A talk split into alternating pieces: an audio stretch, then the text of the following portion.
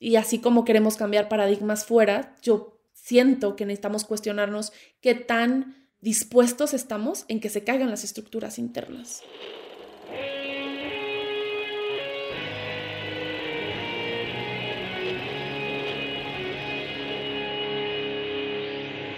Bienvenidos a Volver al Futuro Podcast, donde platicamos con las mentes que nos impulsan a crear el nuevo paradigma de salud y bienestar, conducido por Víctor Sadia. Muy buenos días, muy buenas tardes, muy buenas noches. Hoy nos acompaña Ivy Talamás. Ivy Talamás es psicoterapeuta corporal y biodinámica tiene especialidad en procesos emocionales relacionados a la paternidad y maternidad consciente. Da cursos, terapias y conferencias. Y es guía de meditación y de experiencias de reconexión.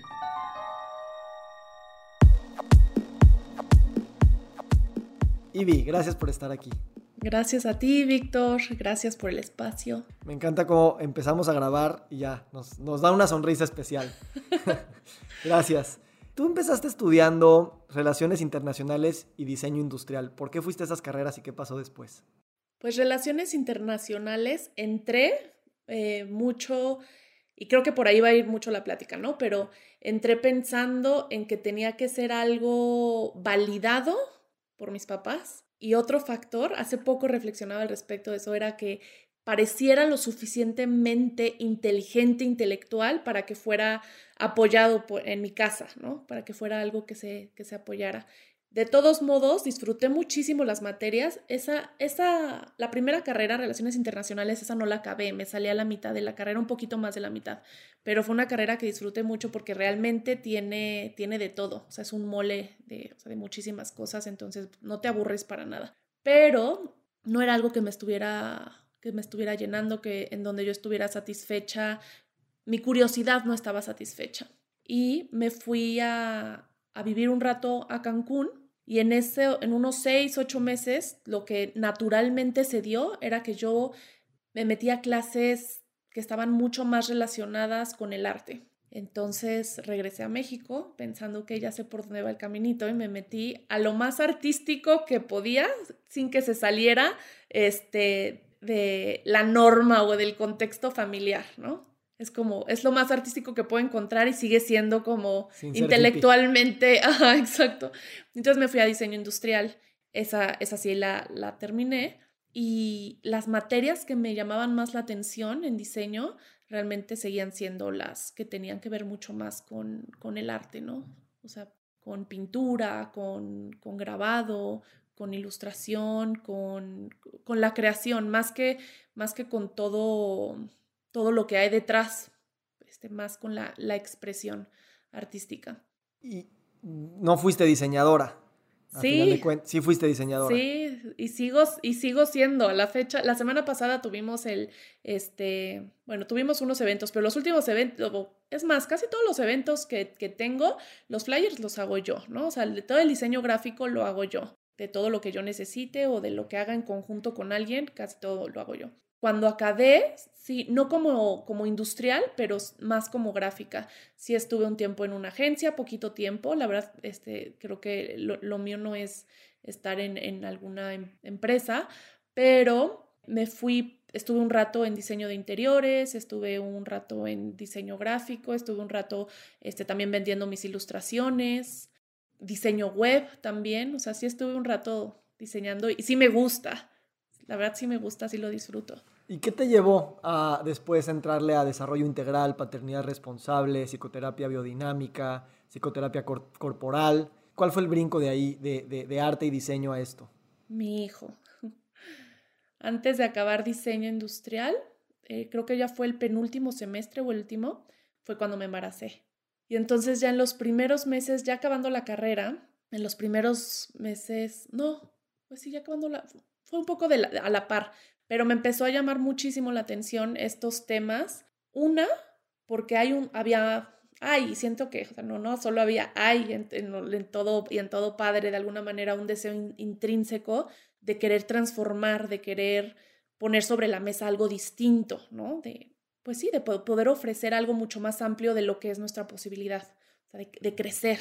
y te hace mirar hacia adentro un hijo y encontrar tus limitaciones, encontrar en dónde te atoras. Y al mismo tiempo, me acuerdo de tener la sensación de, ok, por aquí no quiero ir, pero no tengo idea por dónde. O sea, realmente no conozco otros caminos, no me es obvio, ¿no? Y lo, y lo que no era obvio era también mucho porque yo, yo me estaba enfrentando y creo que a todos, o sea, nos pasa eso con, con el primer, bueno, con los hijos y tal vez con, con todos, pero llegan a, a ponerte de frente diferentes puntos a reflexionar, diferentes puntos a cuestionarte, diferentes paradigmas internos para, para quebrar. Y eso te pone de frente también con tu propia historia, tu propia sombra, tu propio dolor. Y entonces mi atención se fue como naturalmente detrás de querer acomodar internamente lo que estaba pasando conmigo o desde dónde yo me estaba viviendo así y por qué. Ese, ese paso de, de al ser confrontados por nuestros hijos, de voltear a vernos en el espejo, hoy que lo cuentas, suena como algo completamente natural y completamente obvio, ¿no? Pero yo me imagino que muchos de nosotros no es tan inmediato pensar que las limitaciones vienen de uno mismo y pensamos que, bueno, pues tengo que moldear al hijo o tengo que realmente echarle ganas como con esfuerzo hacia afuera para hacerlo funcionar y no tanto de, voltearme a ver a, a mí mismo, ¿no? ¿Fue también así para ti o realmente desde el principio dijiste la limitante soy yo y no mi hijo y yo soy la que me tengo que trabajar? A mí me ayudó mucho que en ese entonces la, abuela paterna de Santi me invitó a un curso, ella, ella ya se dedicaba a temas de crianza responsable, ¿no? Ella es terapeuta, es psicoterapeuta. Entonces nos invitó a una plática a la cual al papá de Santi le daba toda la flojera ir ese día y yo me sentía más en este compromiso con la suegra de tengo que ir a escuchar su plática, ya me invitó, me está esperando, es importante para ella, pues vamos. Y a mí me, me voló la cabeza todo lo que escuché, ¿no? Porque todo su enfoque era justo de las limitantes del adulto. Y, y me empezó a hacer mucho sentido, empezaron a, a, a como acomodarse cosas de manera interna, no solo más allá de yo como mamá, creo que esa fue la, la reflexión posterior. Pero en ese momento yo lo que escuchaba, me, se me iban acomodando cosas de cómo yo era en el mundo a partir del contexto que había vivido. Yo era en el mundo y yo leía el mundo a partir de lo que se había cristalizado en mi infancia de ciertas creencias, de cierto discurso verbal con, este, constante en las dinámicas familiares, de cómo mis papás se vivían en la vida, qué es lo que buscaban, qué ellos era lo que pensaba que tenía que ser, desde qué herida venía. Entonces eso me dejó a mí reflexionando mucho sobre, sobre mí y, y posteriormente, pues ya me dejó eh, eh, abierto a decir, sí, a poner en, tela de juicio, ok, ¿y por dónde voy a llevar yo? Porque esto tiene un gran impacto. Y yo de, ahí salí volada, este, pensando, todo mundo tiene que saber esto, así, esto tiene que llegar a todo el mundo. Hay un grado de humildad ahí que yo veo en ti, porque también lo estaba diciendo la abuela de tu hijo, no de tu lado sanguíneo. También de alguna manera ella estaba dando esa plática sabiendo que tú estabas ahí y le estaba hablando a la, a la madre de su nieto y que tengas esta humildad de decir, pues me confrontó una, una figura importante en mi familia y inmediatamente no fue como yo defenderme de eso, sino sí, sí tiene un punto importante y, me, lo voy a, me lo voy a tomar yo, ¿no? A mí me interesa mucho hablar de este tema de, de, paternidad y maternidad consciente, porque como tú sabes en este podcast hablamos mucho de cambiar paradigmas en la industria de la salud y el bienestar. Y yo siento que el trabajo con, que hacemos a partir de la, de la paternidad y la maternidad, la forma, el enfoque, la manera en que nos hacen vernos en el espejo, y la forma en la que, entre comillas, educamos es precisamente el cambio del paradigma, ¿no? Los paradigmas toman generaciones en cambiar y esta relación, esta conversación entre padres e hijos, eh, a nivel no solamente familiar, sino a nivel institucional, gobierno, educación, eh, empresas, siguen siendo conversaciones entre padres e hijos y todas las, las creencias, doctrinas, condicionamientos que, están ahí, ¿no? por eso me interesa mucho eh, preguntar y hablar contigo desde esta perspectiva, porque lo, lo muy familiar es al mismo tiempo lo muy general en cuanto al paradigma eh, de toda la industria, por así decirlo, ¿no? Y esta palabra es muy poderosa, es, es, es, la maternidad o la paternidad consciente. ¿Cómo concibes esa palabra y cómo la vives, cómo la enseñas? Precisamente porque creo que esa conciencia es la construcción de los nuevos paradigmas. Pues un montón de cosas ahí como que me, me gustaría abordar y estoy pensando cuál primero, pero pensando en, en el término conciencia, para mí, no sé si, si comúnmente se lee así, pero para mí es atención presencia, es eso, para mí. Me va mejor en mi camino de, de, veo que más allá de medir el crecimiento desde desde la parte social o desde la parte moral o desde la parte conductual, porque siento que se vuelve lo mismo, el mismo formato del ego acomodándose, rigidizándose, simplemente le cambias de personaje, más allá de cómo debería de ser, es cómo me está nutriendo a mí, cómo estas decisiones o esto que se está observando realmente está apoyando mi proceso y, el, y por supuesto el de, el de mi hijo, el de mis hijos, ¿no? el de la familia. Entonces, para, para mí va más en términos de poner atención, de, de, presencia, de qué me dice esto sobre mi propio camino, sobre mis propias heridas, porque estar por fuera, que creo que es muy fácil caer ahí, sobre todo cuando nos dedicamos a esos temas, empezar como con, como a generar un aroma en específico de lo que es la salud, un aroma en específico lo de lo que es el bienestar, este, un tono igual muy específico de lo que es este, caminar en equilibrio, de tantas cosas que se empiezan también a rigidizar y nos quedamos nosotros también atorados ahí y se nos olvida que cada, cada persona es un sistema, que cada, cada ser va, va manifestando lo que manifiesta, es clarísimo en sus propias necesidades y no tiene que asemejarse ni siquiera al que está al lado viviendo algo similar, que podría parecerse similar.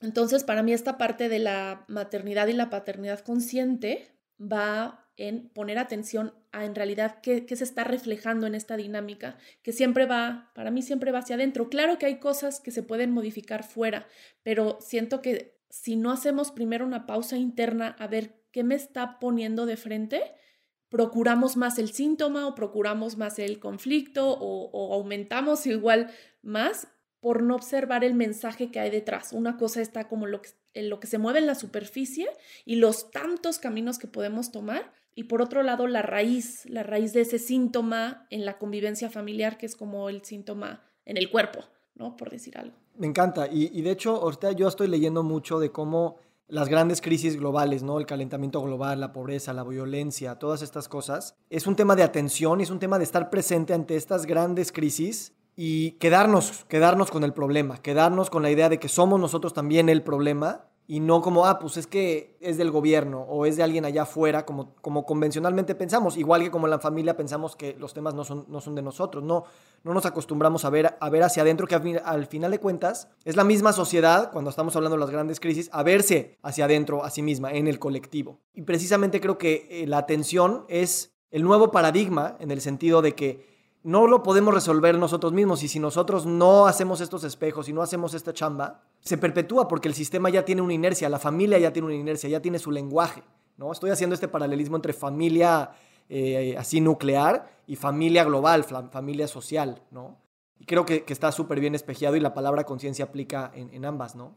Hay algo justo ahorita hablando de la crianza consciente, ¿no? Que se puede acomodar de muchas maneras. Justo, o sea, es algo que reflexiono todos los, todos los días, porque obviamente siendo mamá, siendo papá, necesitas estar en, una, en un cálculo y en un, en un cuestionamiento constante.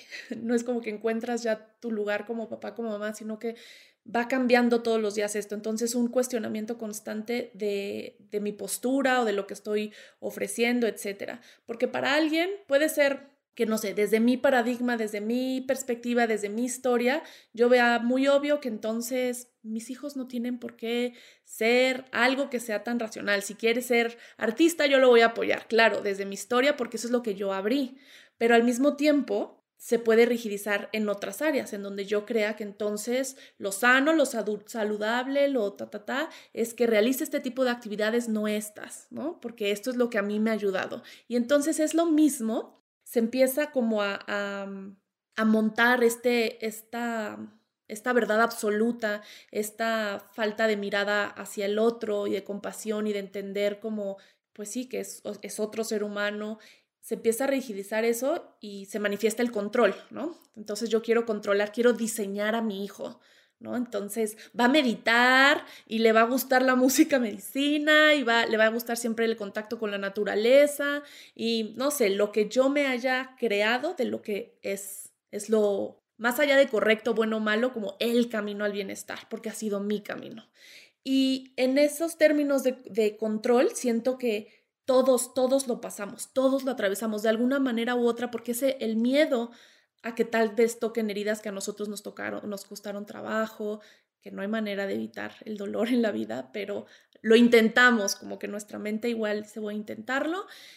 Entonces, en, dentro de, ese afán por querer cuidarlos, caemos mucho en, en controlar los, en, querer controlar muchos detalles que no nos corresponden.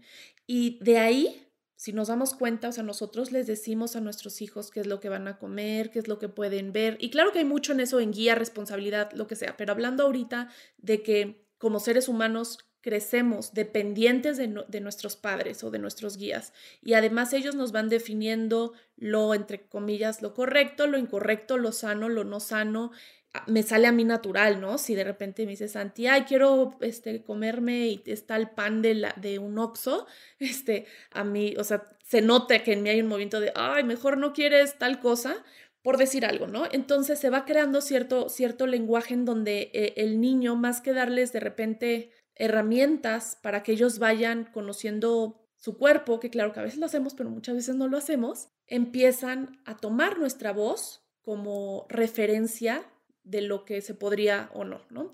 Y entonces se quedan algunas cristalizadas como esto es lo correcto, u otras cristalizadas, pero que eventualmente son algo con, hacia donde el niño va a querer llevar la contraria, ¿no? Como efecto péndulo. Entonces, o repito, porque así me enseñaron, o me voy al otro lado, porque tengo que rebelarme en contra de esto que no me hace sentido.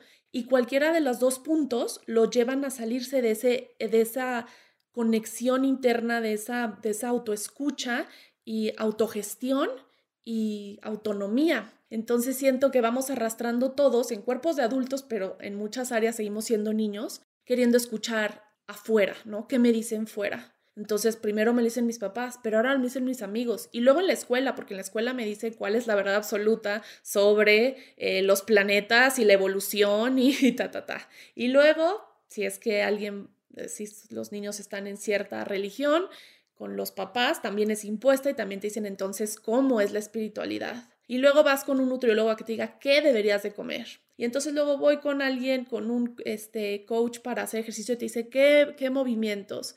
Y estamos constantemente poniendo la responsabilidad fuera. Entonces, esto ahorita que decías de cómo queremos cambiar paradigmas y de repente empezamos a voltear, claro, desde nuestras propias heridas que podemos cambiar ahorita, pero creo que es bien importante reconocer que el a mí me parece que eh, los niños son de los trabajos, o sea, de, de, la responsabilidad de nuestras generaciones, de las más importantes, de poder justo no estar repitiendo estos paradigmas y ver cómo podemos más bien inspirarlos a poder escuchar su propia voz, porque sin duda ellos traen cosas que enseñarnos. Ellos son las nuevas generaciones, entonces también va mucho de poder tomar lo que ellos, ellos traen.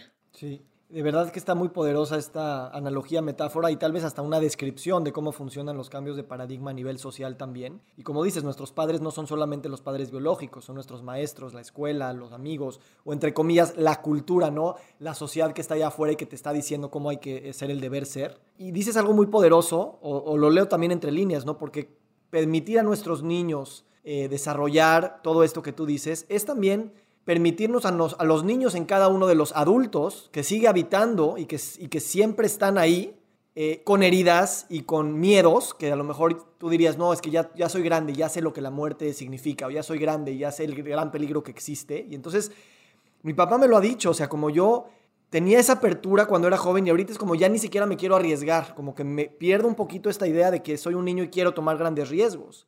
Me encanta porque lo dice con mucha honestidad y al mismo tiempo yo me quedo con un sabor de boca de, es que sigue siendo un niño y siempre hay que seguir arriesgando, aunque tenga 100 años, ¿no? Entonces, qué bonito pensar que estamos cuidando a nuestros hijos simplemente porque estamos cuidando a nuestros niños que nosotros somos y somos más compañeros de ellos como niños que como una jerarquía.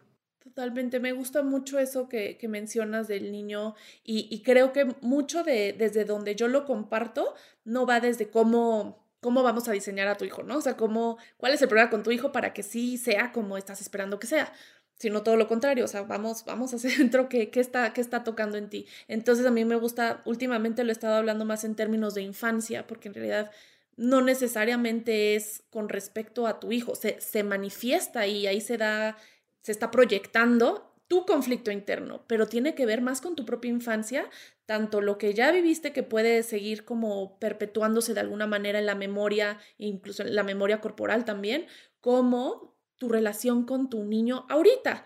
Y esta parte que dices de del niño me, me lleva a mí al juego y a la creatividad, que sí somos seres que necesitan estar en creación, ¿no? Creación de, de tantas cosas, es así como pintar un cuadro, escribir un libro, hacer un podcast, este, traer otra, otra propuesta de paradigma, eh, cuestionar, o sea, pero estamos en, en movimiento y en el momento en el que le quitamos movimiento, si vemos a un niño, está creando, justo se está moviendo y está jugando.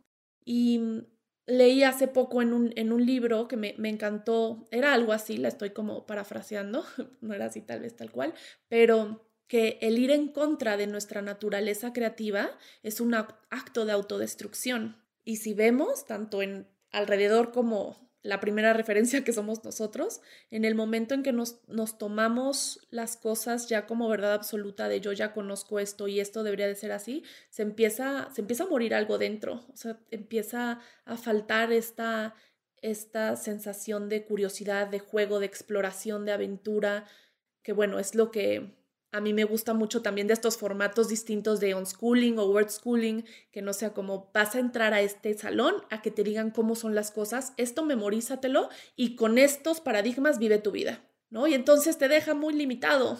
Me pregunto si no muchos de los profesionales de la salud que nos escuchan y en general que crecen con estos paradigmas de así son las cosas, no te salgas del libro, esto es lo que dijo tu maestro, esto es lo que dice hasta a veces la ley, ¿no? No te puedes ni siquiera salir de ahí, o no hay, no hay títulos para esas cosas. Entonces, pues no, lo que, tu título de medicina no más abarca esto, ¿por qué vas a ser chef? ¿Por qué vas a ser comediante? ¿Por qué vas a ser activista social? ¿no? Tú eres doctor y pues te, te quedas en tu consultorio, ¿no?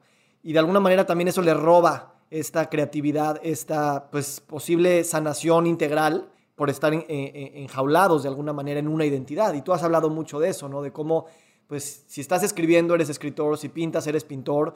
En el momento en el que tú lo decides, ¿no? Y, reclamar esta, esta idea de que podemos tener múltiples identidades, y tal vez eso es lo que mantiene el jugo de la creatividad muy, muy viva, y al mismo tiempo también la efectividad como sanadores, ya sea en el consultorio o como sanadores familiares o sociales. Claro, si no es como que tuviéramos un bufete enfrente, pero a mí me dijeron que solo las zanahorias puedo comer y me quedo ahí clavado con las zanahorias. Cuando justo cada, cada alimento, cada actividad, cada experiencia va nutriendo algo más. De repente en estas pláticas, o sea, que he tenido de los cambios de carrera, de cambio, o sea, porque la verdad soy una persona que se mueve mucho. O sea, un día estoy haciendo una cosa, otro día estoy haciendo otra y realmente en mí es necesario. O sea, yo necesito, a mí me gusta el movimiento. Entonces, en estas pláticas que he tenido sobre los cambios he tenido de carrera, de profesión, de intereses, etcétera, hay muchas personas que lo abordan pensando que, que, fue un error lo que hice antes, como entonces, ¿cuándo supiste que eso no era lo tuyo? ¿Cuándo supiste que te equivocaste o, o, que sientes perdiendo todo este tiempo? Pero no hay tiempo perdido, no es de que no, que me hubiera equivocado, no es, o sea, claro que me ciertas cosas como ahorita elegí contar por lo que estábamos hablando, elegí esos puntos, pero al mismo tiempo era un reflejo de quién yo soy en ese momento y a la fecha veo cosas que me han nutrido, que me han servido de ciertas materias en RI, eh, ciertas cosas en diseño, ciertas cosas, o sea, todo, todo suma y todo nutre, no hay nada que se quede desperdiciado, o sea, todo, todo algo aporta. En ese sentido, ahorita, o sea, cuando escogiste tu carrera querías como seguir con los patrones que a lo mejor tu familia quería, y ahorita tú con tu hijo, con Santi, yo sé que o sea, lo sacaste de la escuela, creo a los 12 años, ahorita nos platicas, y dijiste, voy a encontrar otra manera de educarlo. ¿Cómo, cómo fue la reacción de, tu familia respecto de, no solamente se fue a una carrera artística o, hippie, sino realmente se salió del sistema? ¿Y cómo ha sido para ti, para tu familia, esta eh, reinvención de metodologías adoctrinantes, porque pues, sigue habiendo una doctrina, pero desde otro lugar, con a lo mejor más espontaneidad o algo más cercano a lo que tú quisieras haber vivido desde el principio?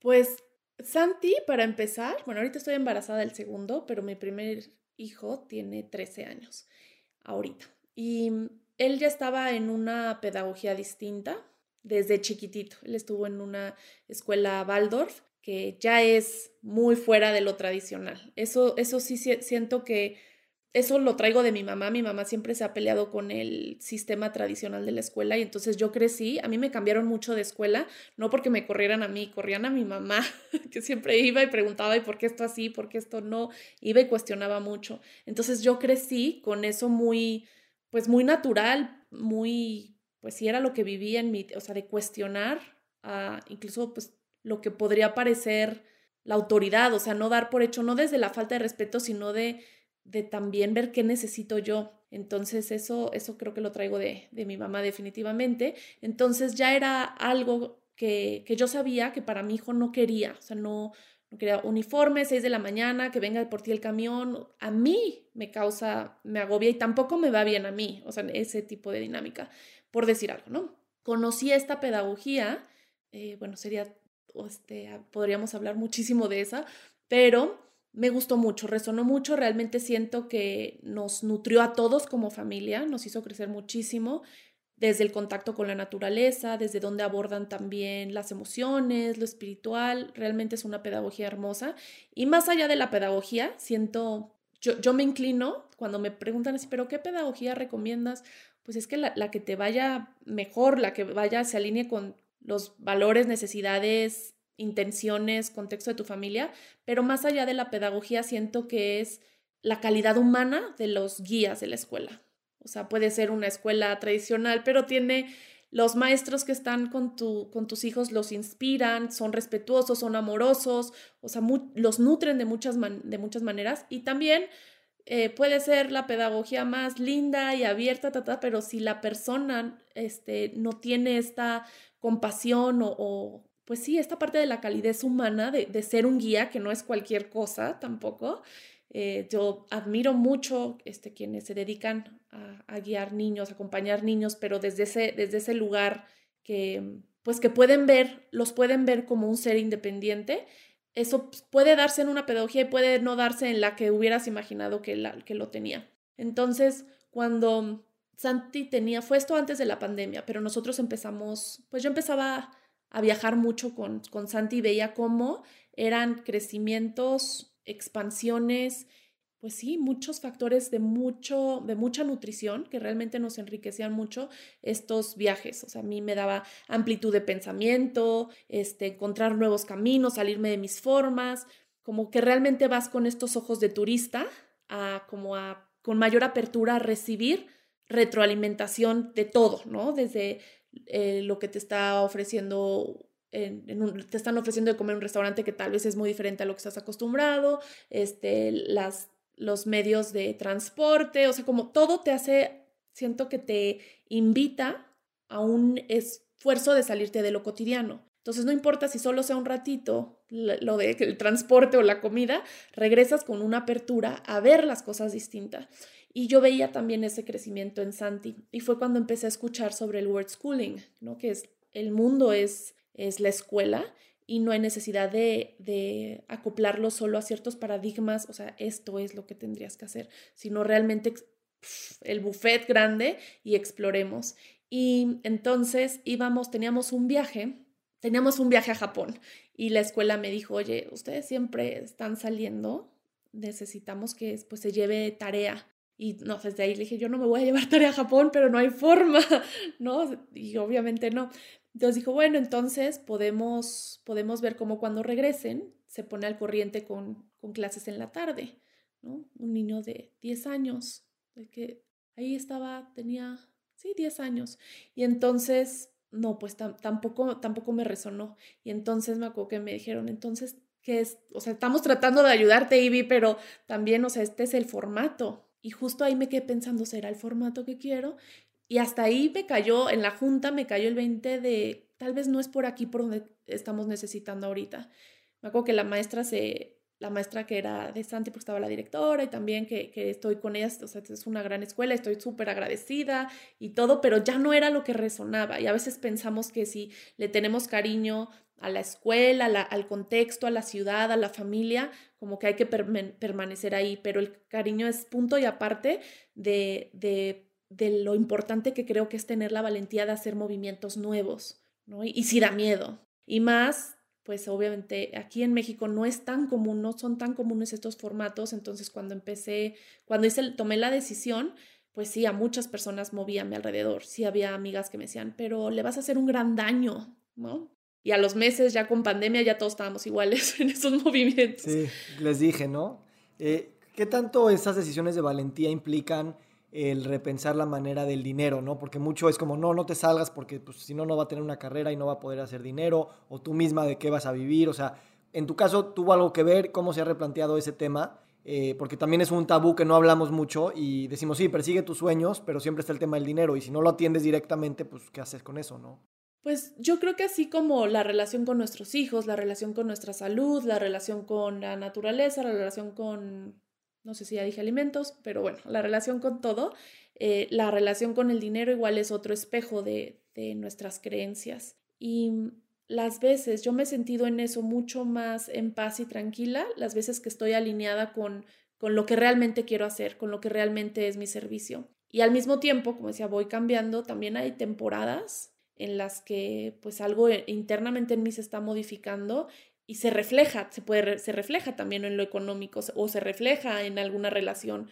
Pero creo que también es importante recordar que, así como con nuestros hijos, que no se trata de, de diseñarnos, o sea, como de querer, de repente siento que en este mecanismo, este mecanismo hacia, hacia las metas, una cosa es la, la meta hacia, hacia la que estoy dirigida o dirigido, porque es algo que procura bienestar en mi camino, en mi forma de vida, y otra es esta, esta meta desde el punto de vista como de un cierto estatus social o de, un de una cierta validación que nos aleja muchísimo de nosotros, de nosotros mismos. Y entonces, en el momento en que nos, nos dirigimos para allá, nuestra mente cae, o sea, ya, ya no cae en, en una meta personal, sino en una meta de tenerme que perfeccionar o acomodar para ser socialmente correcto o para o sea, como una meta externa a nosotros.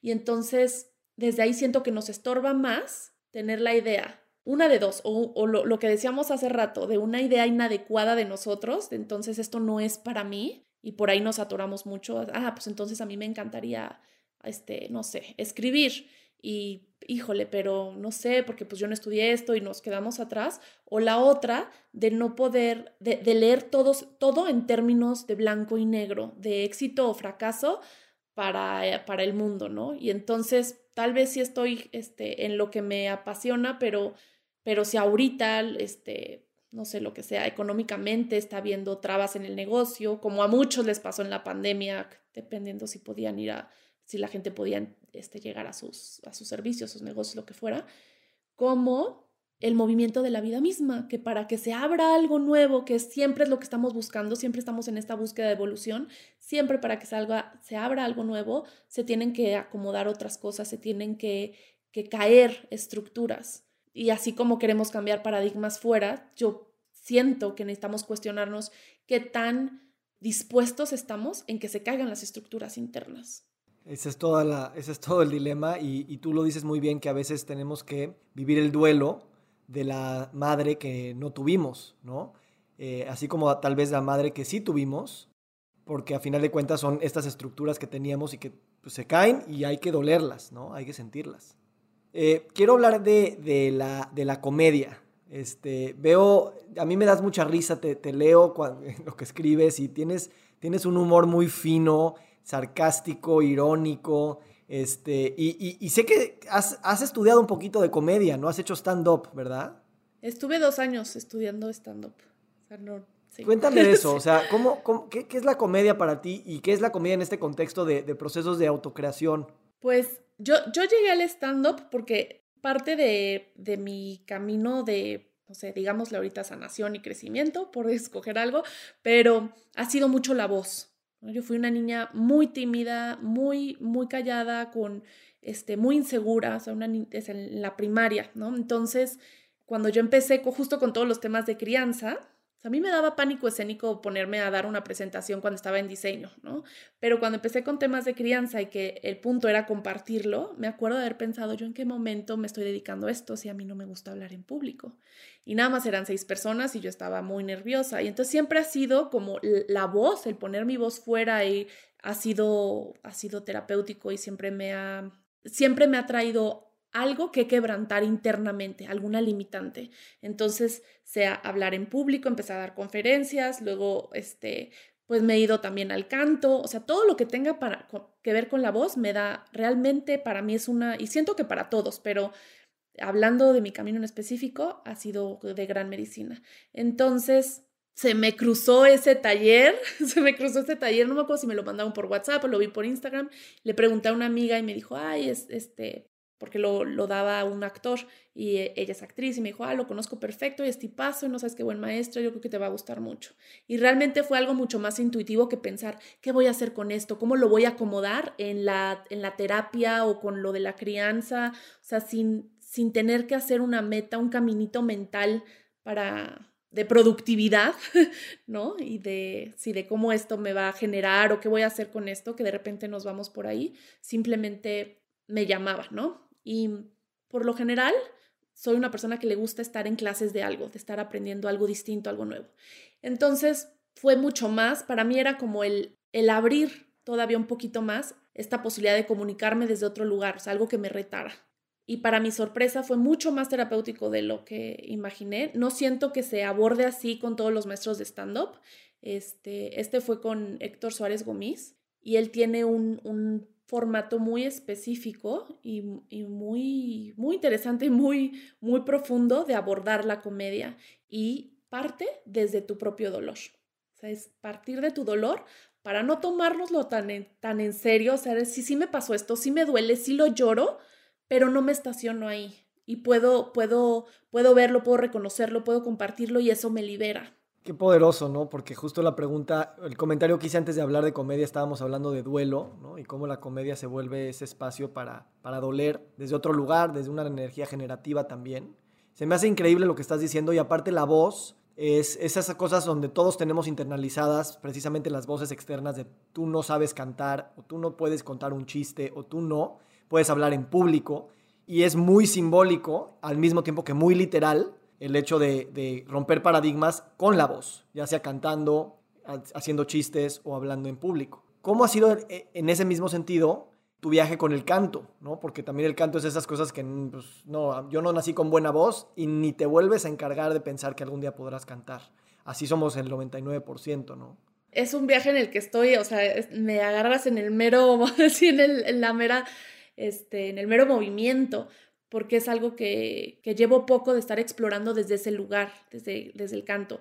En psicoterapia corporal se, este, hay, se, estudia y también he trabajado con muchos pacientes desde estos desbloqueos de vegetoterapia, de los de Wilhelm Reich, o sea, hay, hay diferentes líneas de desbloqueos para el cuerpo, porque va mucho en la línea de que se, se atora todo en el cuerpo a partir de la voz, ¿no? Hay muchos desbloqueos orales que, llevan a simplemente sacar la voz. No tiene que ser armónico, no tiene que ser entonado, es simplemente que suenes y eso empieza a desbloquear muchísimas cosas, ¿no?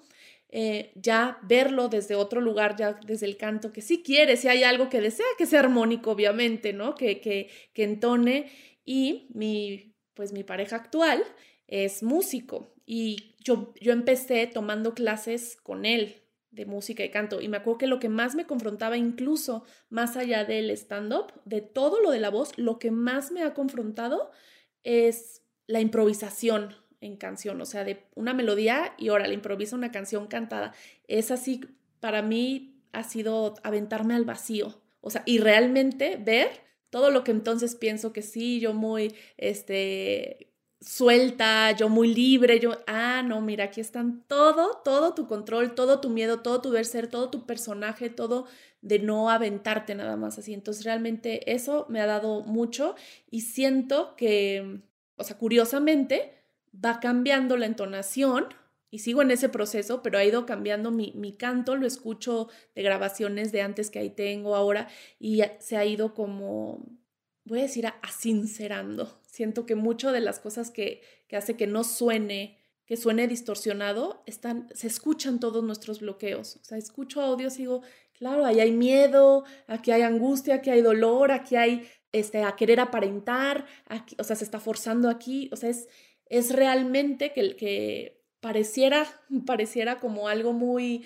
romántico, pero entre, entre más conectado estás con la sensación de simplemente estarte manifestando ahí en sonido, menos distorsión hay. Y apenas entra la mente de, ay, qué bien está saliendo ahí, quédate, se empieza también a distorsionar. Es, es un espejo muy interesante nuestra voz. Me encanta cómo lo describes y creo que o es una descripción literal de lo que estamos todos viviendo en nuestros viajes de transformación, ya sea si queremos cantar, bailar o ser mejores profesionales de la salud. Y esa, ese proceso de asinceramiento que dices, es increíble cuando empezamos a hacerle caso. Entonces, o sea, me atrevo a decirlo, ¿no? Cualquier persona que esté aquí escuchándonos y, viéndonos a nosotros como espejos, que también estamos en estos procesos de, de a través de, de, aventarnos a, los vacíos, saber que todos estamos en lo mismo, ¿no? Y que compartir nuestras historias y compartir nuestro arte, por alto o bajo que sea, grande o chico, eh, bueno o malo, es lo de menos, ¿no? Eh, y, a veces pensamos que lo que importa es el producto final y no el proceso en el que estamos, ¿no? Igual yo creo que eso es, tal vez en un chiste te van a juzgar muy, muy arduamente, porque pues, si nadie se ríe, pues no funcionó, y ahí es tal vez más blanco y negro. Pero tú no lo estás viviendo de esa manera, y el hecho de haber dicho un mal chiste tal vez es más enriquecedor que haber dicho el mejor chiste, ¿no? Y ahorita que dices eso es muy, me estoy acordando de, yo la primera vez que me subí ya a, escenario a, dar mi rutina, pues yo llevaba mucha banda a apoyarme, o sea, estaba familia, amigos, entonces claro que todos estaban muertos de la risa y yo me sentía, bueno, o sea, la estandopera, la mejor estandopera de México, ¿no? Pero, y, fue divertido, ¿no? Y me acuerdo que antes de subirme en, en estos nervios, me dijo un amigo así como, pues, vas a valer ahí arriba, ¿no? Y que yo decía, ¿quién, ¿por qué me dirías eso justo a, los dos minutos de subirme? Y me dijo, pues eso venimos, o sea, no sabemos qué estamos haciendo. Es la primera vez que él era de mi generación, que nos vamos a subir todos y, y, lo, que pues estás ganando en realidad es en subirte, ¿no? En atreverte a subirte. Y realmente sí me, me aligeró muchísimo. Y en otros, obviamente ya, ya, me, habían, ya me habían dicho, este, se va a poner diferente cuando no vayan tus amigos, ¿no? Y sí, es totalmente diferente porque entonces ya se vuelve también más real de poder probar. A final de cuentas también son técnicas, son, son, o sea, todo el remate, o sea, es, es todo un mundo, ¿no? Entonces también tienes la oportunidad, los open mics, vas a justo a probar el material, a ver qué funciona y qué no funciona. A mí me está ya sirviendo para liberar, ¿no? Liberar mi historia, este, no tomarme tan en serio, o sea, qué rico, para eso lo hago. Ahora, punto y aparte, como comedia, como como remates, como esto está funcionando, o sea, sí está funcionando fuera, sí también les está ayudando a ellos a conectar, a, ligar su propia historia, a, a abrir, a... E, esta risa es justo porque yo lo veo como en este proceso de catarsis, ¿no? Que llegan a una tensión y una liberación. O sea, sí está cumpliendo también ese propósito fuera, porque también de alguna manera está al servicio. Entonces sí necesitas esa retroalimentación de ver cómo llega. Y no desde el juicio a tú mismo, sino como simplemente como servicio. Entonces, sí, cuando no se ríen, cuando no se ríen, sí es, uff, sí, sí se, sí se siente fuerte, pero es justo una, siento que es fuerte para el ego, que otra vez el ego dice, ¿cómo? ¿Cómo no se van a reír? O sea, como por, ¿no? Que, que se puede ofender. Y siento que eso puede ser en, en, cualquier área. Entonces, si pensamos, quiero, quiero pintar X cuadro y estoy pensando simplemente en cómo va a quedar y viendo inspiración alrededor, queriendo que quede así, me, me, me saco totalmente de ese proceso honesto, que es la expresión de mi corazón a través de esa pintura y siento que es importante que así, como de repente pintar un cuadro y que quede como sea, o sea, a mí me gusta, me, me, me nutrió, me, me pude expresar, me pude poner honestamente ahí. Punto y aparte, ya es si se vende o si no se vende, eso ya es punto y aparte, pero es, ya es una ganancia extra, o sea, yo ya, ya tuve ganancia disfrutando de esta expresión y como de estar dispuestos a eso, así como hablamos de las relaciones y si alguien está saliendo con otra persona y no es correspondido, o sea, como estar dispuestos a, pues como, a que no todo salga como, como lo mismo de querer, querer diseñar la vida. El control. El control, sí. Tienes un post en Instagram que me gusta mucho, que es una selfie tuya, nada, nada posada, nada maquillada, ¿no? Y dices varias cosas, pero dices, por ahí dices, no hay forma de transmitir en un texto todo mi vivo universo, ¿no? Y entonces haces esta acepción de que nosotros somos mucho más de lo que se muestra. Y yo a veces cuando salgo al escenario, a veces digo, si me va bien o mal, igual nadie sabe lo chingón que soy por detrás. O sea, todas las vidas y las reflexiones que estoy teniendo y eso me da mucha seguridad de saber que no soy nada más juzgado por una de las caras que muestro al mundo. Y luego en el mismo post dices algo muy bonito, dices, dices, me presto de espejo, júzgame tiernamente que quien está enfrente eres tú. Entonces eso es muy padre también pensar que tu público realmente no te está viendo a ti, se están viendo a sí mismos y tú eres el espejo nada más. Entonces, hasta si no se ríen o se ríen, o si les da pena o no les da pena, pues es más un tema de las otras personas. Y cuando lo ves de esa manera, también es muy bonito porque eh, uno te tranquiliza, estás en un open mic en tu vida, toda tu vida es un open mic, y también tratas más humildemente a tu audiencia, a tus hijos, a tus clientes, a tus pacientes porque ellos también te están proyectando a ti todas las cosas. Entonces es un mundo realmente de, espejos bien bonito. De espejos totalmente. Yo cuando hay algo que de repente me mueve y que me empiezo a enganchar, de repente la, la pues claro, depende de cada proceso, ¿no? A veces sí, tal vez algo, algo que, que, tiene que, un duelo que tengo que atravesar o una frustración que hay que atravesar, porque también está eso, ¿no? O sea, permitir los procesos naturales. Pero muchas veces eh, me sirve nada más recordar que cada quien está en su viaje, o sea, cada quien está viviendo una, una realidad totalmente distinta, en constante lectura de lo que el otro hace, lo que el otro dice, lo que, lo que pasa, como una mm, forma de validarse o no validarse constantemente, o sea, como que realmente angustiados de poder encontrar cosas que reafirmen nuestro camino fuera pero cada quien viendo cada situación totalmente diferente. Y así como un grupo de niños, pienso, cuando estaba chiquita jugando X, no sé, Monopoly con mis primos. Ah, no, ya sé qué ejemplo. Eh, una vez de chiquita me, me contó mi mamá que estaban en una cena y yo estaba jugando con los niños de los invitados y de repente llegamos una niña y yo enojadísimas y llorando y peleándonos y entonces una decía, es que yo cerré la puerta porque ya habíamos cerrado el restaurante y yo no, pero yo la abrí porque no sé qué, pero yo la cerré y estábamos con la puerta así cerrada o abierta. Entonces mi mamá se levanta y dice, no, a ver, espérense. Primero, antes que nada, recuerden que no pueden jugar con puertas, se pueden machucar, no sé qué.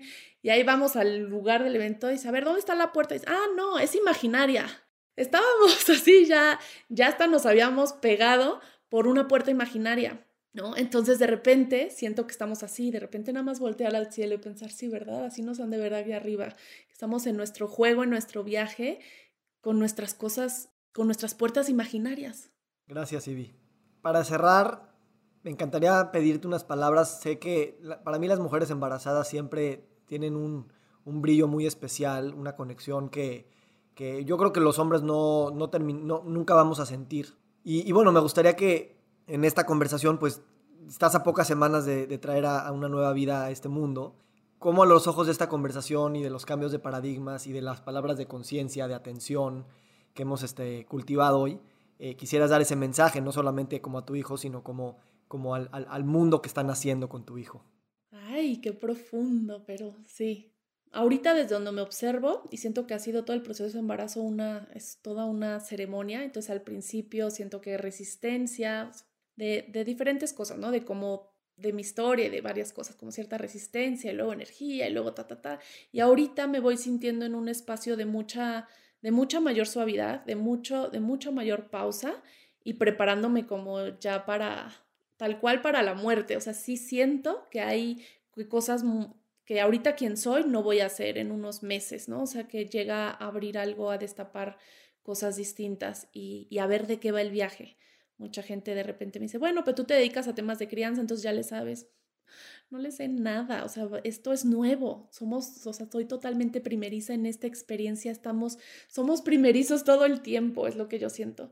Y me siento emocionada, me siento ilusionada y al mismo tiempo me siento con miedo, porque obviamente hay cosas de mi estructura interna que vienen a, que van a morir y que cuesta trabajo, ¿no? Y ya, ya me veo ahí confrontada eh, de diferentes formas y otras que todavía ni entiendo la forma, pero sé que algo, que hay costras que se están despegando y que aunque de miedo, pues es, es, se me hace que es un gran regalo porque siento que va abriendo camino para ir más ligeros. Y en qué me quedaría en esta, como en estas reflexiones, vuelvo, no sé si es lo que buscas, si una parte de mí quisiera dar algo bien bonito, pero así lo más honesto que puedo dar es lo mismo de lo del buffet, ¿no? Como que podamos recordar que todos estamos, todos traemos a este buffet algo que no es, no hay nada marcado, nada, eh, prediseñado de cómo debe de ser, cómo tenemos que empezar a, agarrar, ni de que todo el tiempo tienes que estar comiendo o que no puedas tomar de esas uvas de allá porque esas son solo para los que están de ese lado.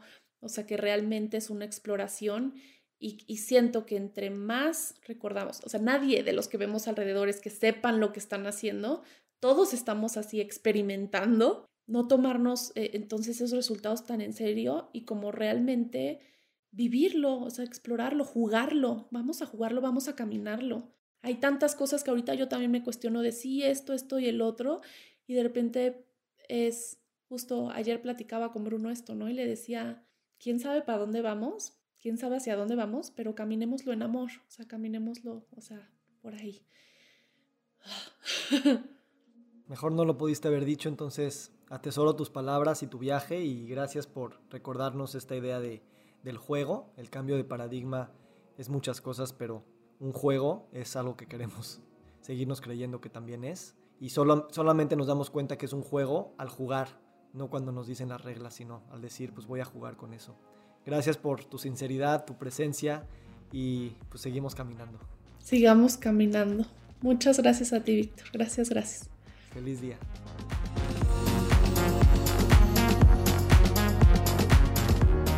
Estoy muy emocionado porque el 14 de septiembre del 2022 vamos a iniciar un nuevo curso de pensamiento complejo, crítico, multidisciplinario y sistémico en salud. Te quiero invitar a que le eches un ojo al temario en victorsadia.com en la sección de cursos. Este es un curso que está lleno de contenido y que nos va a ayudar a repensar la salud desde distintas ópticas, no solamente la médica y la fisiológica, sino también la cultural, social, política, económica, agricultural, y darnos cuenta que la definición de salud es algo que de alguna manera rebasa lo que estamos acostumbrados a pensar y a vivir de manera sistémica. También hablaremos de los nuevos paradigmas de salud y bienestar como medicina funcional, medicina de estilo de vida, wellness, coaching, y además estaremos siempre en contacto con nuestros viajes personales a través del viaje del héroe y de sanar y de a través de la vulnerabilidad reconectar entre nosotros como comunidad y como co-creadores de nuevos paradigmas de salud y bienestar. Échale un ojo al temario y espero poder compartir este espacio contigo y todas las personas que pensamos de esta manera.